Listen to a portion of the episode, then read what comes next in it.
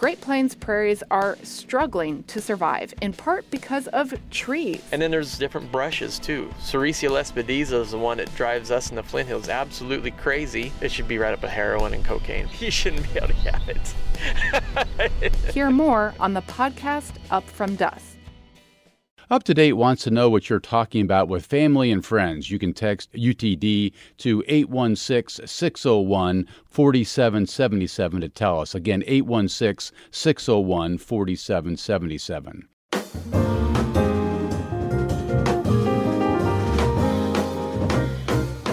This is up to date on KCUR 89.3. Well, how is the news media performing in this country? How is it changing? Few people in America are in as good a position to answer those questions as Margaret Sullivan.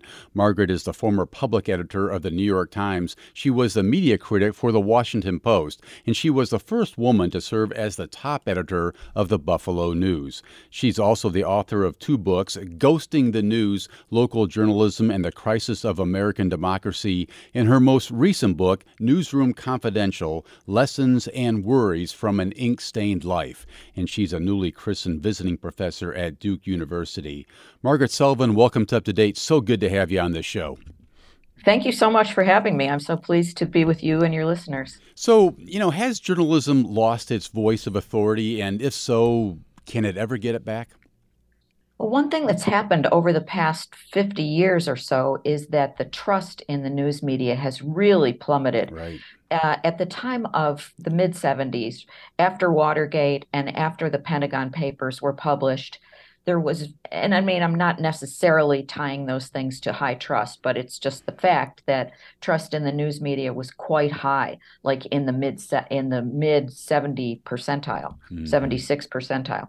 Um, that has dropped precipitously year after year after year. And so um, it's low now. It's certainly well below 50%. And sometimes, depending on what you look at, it could be in the 30s. So I, I do think that the voice of authority from kind of big establishment media has been diminished. And there's a, lots and lots of reasons for that. I was going to say, what are the reasons? Why has the trust plummeted like it has? Well, one of the things that's happened is that now we have 24 7 cable news and we have the internet and we have all of this information right. and sometimes misinformation or even disinformation coming at us all the time. The other thing that's happened, and you know, you kindly mentioned my first book, Ghosting the News, about the decline of local local journalism. Local journalism is actually more trusted, but the business model has been so diminished and newsrooms have been so shrunk uh, or shrunken.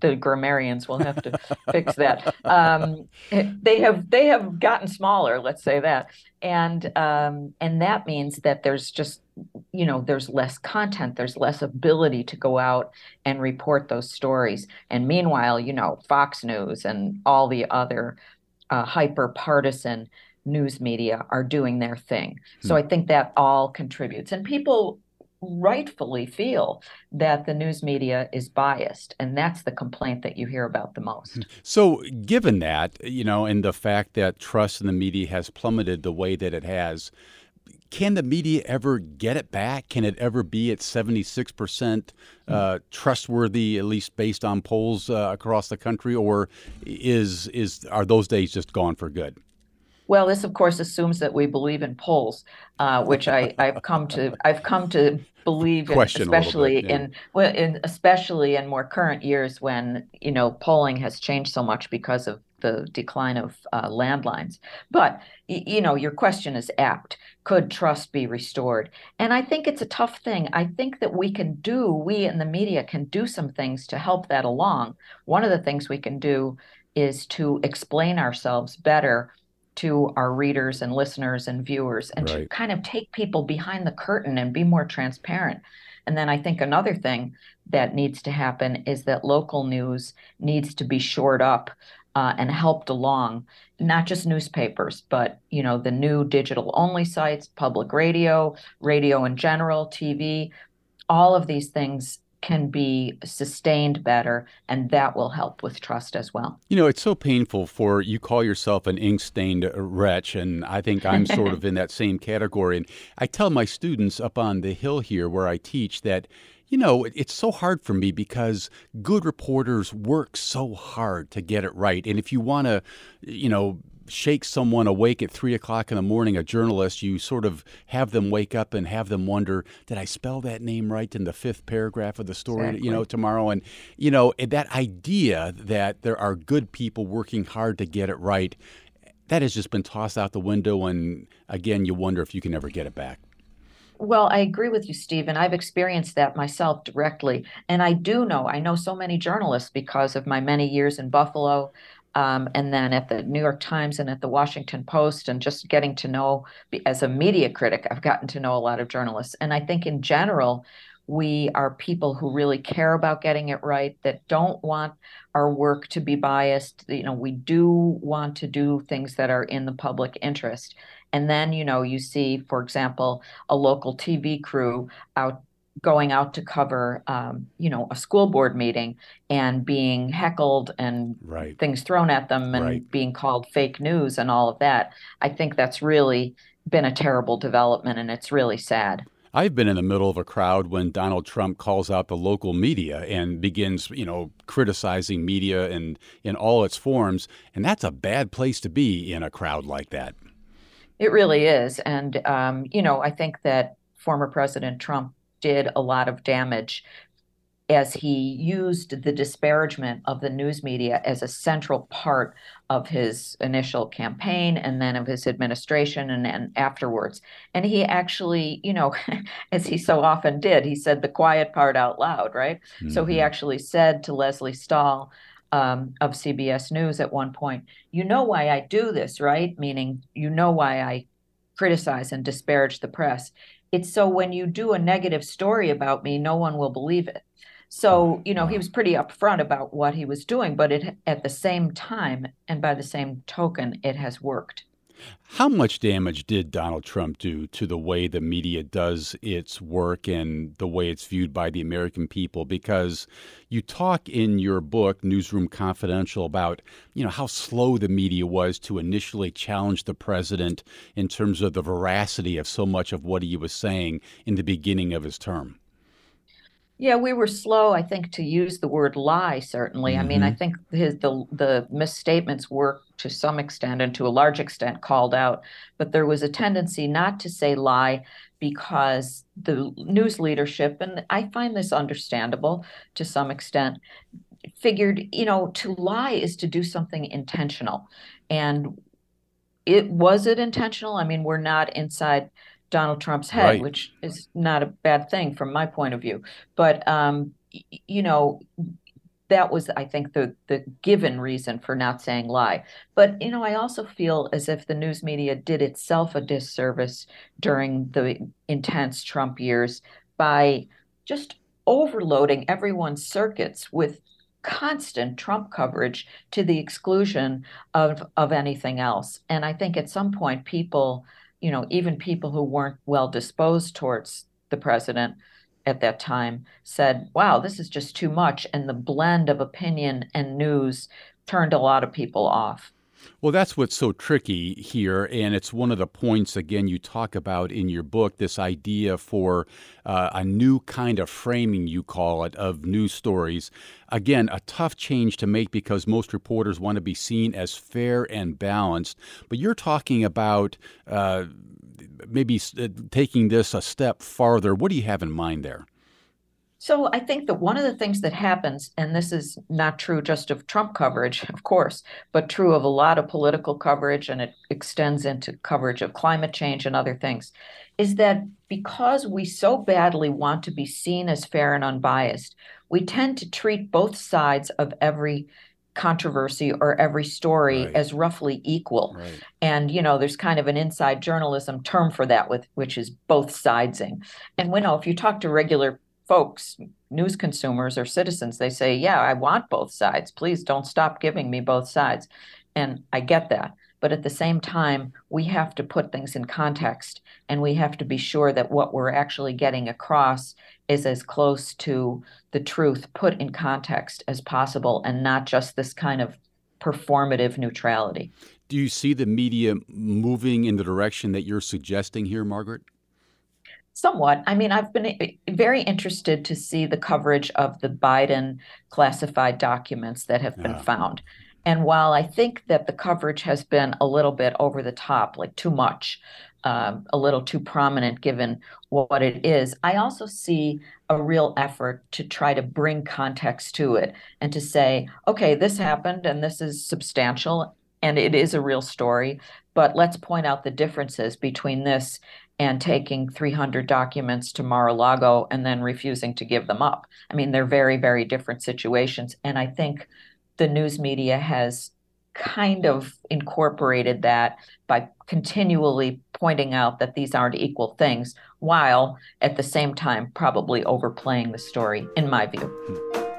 We'll be right back.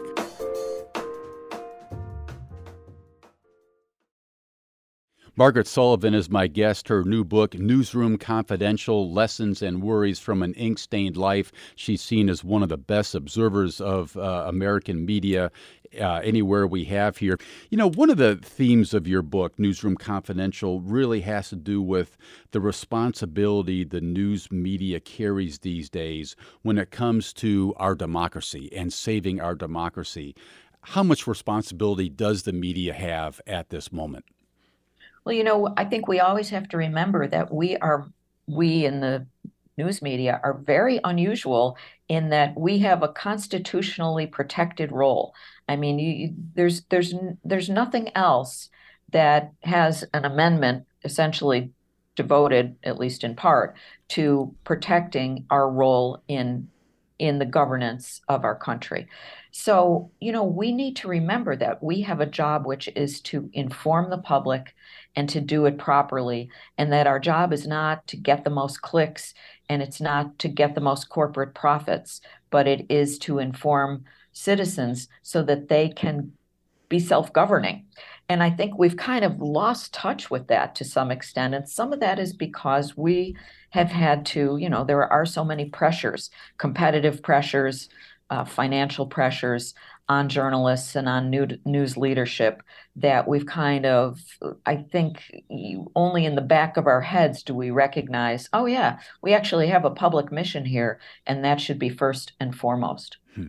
How much trust do you have in the media these days, and why has that trust maybe declined over the years? That's a question for our listeners. You know, and yet, Margaret, you have the media these days split between liberal outlets and conservative outlets, and certainly some in the middle.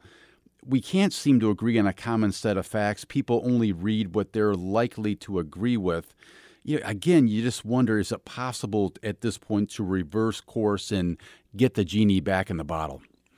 Right. We're really in our echo chambers. There's no question about that. And I think social media, whether Facebook or Twitter or whatever it may be, has really exacerbated that so that, you know, you, for people who are on Facebook, for example, you tend to want to tune out or unfollow or block people who don't agree with you. And so you hear the things from your own cohort and then you it, you get even more entrenched. I think that you know one of the things one of the factors here is that people regular citizens uh, need to take some responsibility for being well informed and i think it's really important to compare and contrast so that you you aren't just watching msnbc you aren't just um, you know, for example, reading the New York Times, you're not just watching Fox News. You, you know, that you make an effort to sort of see what's being said and how it's being reported out there. And you don't have to do a research project on every story, but if you see something that seems a little off, it's worth checking around. And it's absolutely worth checking around before you share it on social media, which is something that happens far too often. You're suggesting that news consumers need to be active in the way they consume the news. Absolutely, because we, and it's hard because we have this kind of fire hose of information just blasting at us all the time. often from our phones.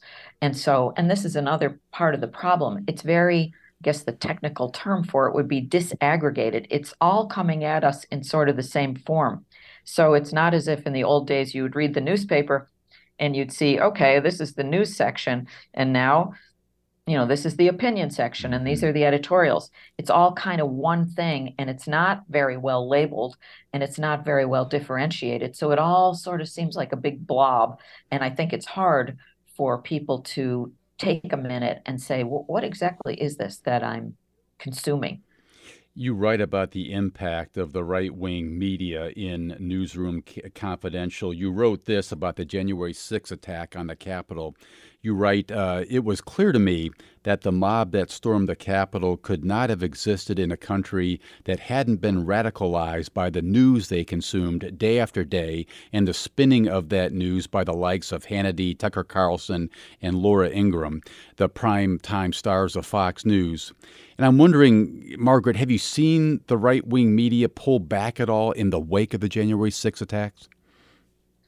Maybe a little. I think one of the really interesting things that's happened is that Fox and some of the other ultra conservative, if that's the right term, um, media outlets have been sued over the way they depicted the election uh, process. So they've been sued by these voting machine companies, Dominion and Smartmatic, for billions of dollars. And that tends to get your attention so that you might be a little more careful next time. Hmm. And I and I really do think that, you know, things that don't work, don't seem to work are advertising boycotts or people complaining on Twitter. But what does seem to make something of a difference is the idea that, oh, we actually might be held accountable and have a big financial price to pay for misinformation that we're putting out there and fostering. So, you know, has, has there been a major change? I mean, it's, mm, I probably not, but I do think there's perhaps a little bit more awareness that there can be a price to pay. You wrote that you almost felt sorry for some of the writers because they so clearly were the victims of a poisoned media system what you're saying yes. there is the power of the media can't be underestimated. Yes, I remember reading my old paper, uh, which I'm still very uh, avidly a reader of, the Buffalo News. Right. Had interviewed some people who, you know, some regular folks again who had shown up at the uh, at Jan- at the January sixth uh, riot and participated in it. And it was clear to me that they truly believed that the election had been stolen. They they used Donald Trump as their primary news source, which is never a good idea, and that they were convinced that they had to do something to be to fulfill their role as patriots. Now, that's irresponsible on their part because there was a lot of good information out there that they could have been taking in, but they didn't. And and I, you know, I, I, I can't fully feel sympathetic with them, but I am disheartened that they didn't have a better standard of information uh, or didn't seek out better information so that they would not do things that have, in some cases, landed them in prison. You know, I'm wondering about sort of the financial state of uh, newspapers these days. I mean, there are national papers like the Times and the Post uh, where you worked, and then there are regional newspapers like the Kansas City Star, where I was for so many years, the Buffalo News that you led, mm-hmm. Margaret. I was under the impression that the national papers were doing really well, but I just saw an announcement that the mm-hmm. Post is actually cutting jobs. The Washington Post is. What's going on there?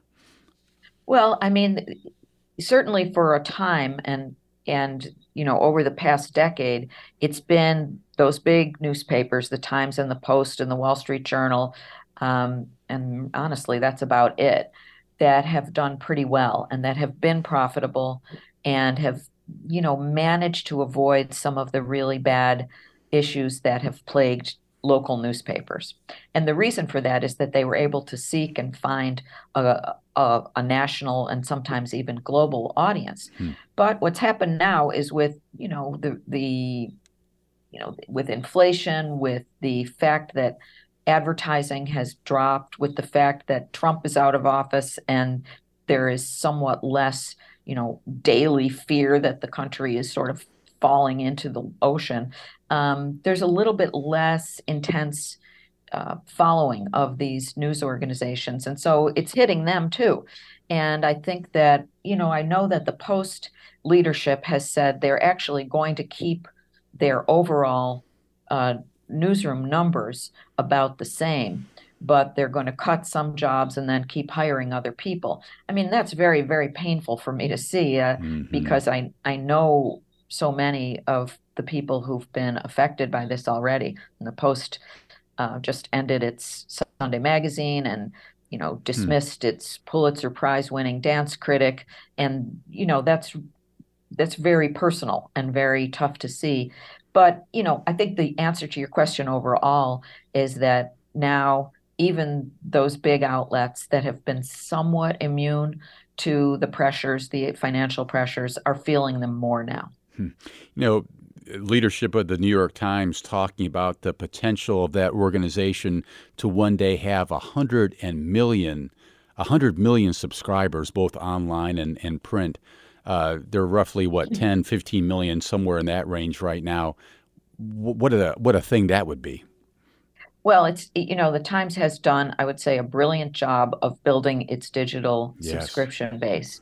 And one of the ways they've done that, interestingly to me, is not it's not about the news coverage or not solely about the news coverage. Is they have, you know, gone into the business of word puzzles and cooking apps and all of this stuff that people really want, and they've bundled those together so that if you want that stuff, and many people do, that you you know you have to buy the higher rate of subs- subscription. So they've been very smart about it. I, I, mean, those numbers that you just quoted seem uh, unrealistic to me. Uh, right. Uh, but I guess you know, a few years ago, we might have thought that they'd never be where they are right now. Yeah, no kidding. So the Times has certainly done a fantastic job of of you know building and you know sustaining themselves financially and you know they it is a great paper. It's it is not a i say paper although we don't really experience it that way. It's hardly flawless but it is you know it does some work that you're you know i think you can legitimately be in awe of and we should be very glad that the times exists Margaret Sullivan is my guest. Her latest book, Newsroom Confidential, she's seen as one of the top media critics anywhere in the country these days. You know, I was really struck. You you talk in the book about your work as public editor of the Times and the critiques you did in that job of how the newspaper did its job. They instantly made you something of a person of suspicion to every reporter and editor you approached in that newsroom. What did you learn about how, how open to criticism reporters and editors are these days? Well, I think it's human, you know, so the job of public editor for your your audience who might not know, it's basically an ombudsman. So you're kind of an internal critic and a representative of the readers of the Times. So when there are complaints or when I would see things that I thought were wrong, I would write about them in the very pages or on the very website of the New York Times. And it's it's human nature, I think, to feel sensitive about criticism sure. and to kind of become defensive. And I know that if I were someone who had written a story and the public editor had decided to examine it closely and perhaps uh, write something about it that wasn't very favorable, I'm sure I would feel the same way having said that, I think that people at the New York Times may be particularly thin skinned because, after all, they've reached this pinnacle of journalism and shouldn't they be somewhat untouchable at that point? So it was an uncomfortable position. I write about uh, some of the incidents uh, that came up, whether it was uh, an obituary that came under fire or Elon Musk complaining about a Tesla test drive or, you know, just a million different things that came up every day and the kind of tension that I felt that was really built into the job and not entirely comfortable. So while it was a great privilege to do that job, I was pretty glad when it was over. You know, one of your strongest critiques during your time at the New York Times uh, involved the newspaper's coverage of Hillary Clinton's 2016 campaign, especially the controversy toward the end of that campaign about her use of a private email server. You didn't think the media at large played fair with her. Why? Why was that? Well, everybody fell in love with that story. And it again, it was like what we were talking about earlier this kind of false equivalence. There was so much about Trump that was questionable. And so now there was this sort of supposed scandal. And, you know, I think we can agree that her email practices were far from perfect, but I don't think it amounted to the, it, I, I know that it did not amount to anything like the kind of obsession that the news media had with it. And then at the very end, when it really mattered, when Jim Comey, the FBI director, came back and reopened the case, the media went crazy with it. And the New York Times devoted the entire top of its front page to several stories and photographs and headlines about this. And I think it made a difference. I mean, did it make the difference? Perhaps not, but it certainly um, was not a good thing for the Clinton campaign and was a very, very good thing for the Trump campaign. So it was, you know, it was a failure of uh, perspective and it was a failure to keep things in their proper context. Hmm. You know, you end the book, and maybe it's a good way to bring our conversation to an end with a story about an assignment you took on toward the end of your time at the Washington Post, in which you had a chance to interview uh, one of your idols, someone you had such great admiration for, which was Joni Mitchell. The story reminded you in so many ways about how cool it is to be a journalist. Tell us about that. And I, have got uh, about a minute. Sure. So I was assigned to do a piece about Joni Mitchell, who was getting a uh, an award from the Kennedy Center. Right. And uh, you know, I was the idea was I was going to go out and find her in California or British Columbia, wherever she might be. But she didn't want to do the interview. She really doesn't do press interviews. So I ended up doing a story about how I thought that Court and Spark was her greatest album, despite the fact that people think Blue is her greatest album. Mm-hmm. And I got so much response to it. And it was a way to kind of do a workaround. I couldn't interview her, but I could write about her. And it was a lot of fun. And it did remind me that I love journalism and I love the chance to talk to people about things that I'm passionate about and to write on deadline and to get the job done no matter what the obstacles might be. And reading that story, I felt so badly for you that you never had a chance to interview her. Well, maybe that'll come. Who knows? That's Margaret Sullivan, her new book, Newsroom Confidential Lessons and Worries from an Ink Stained Life. And can't tell you how much I enjoyed the book, Margaret, and how much I've appreciated your work uh, critiquing the media over the years. Thank you so much for your time today.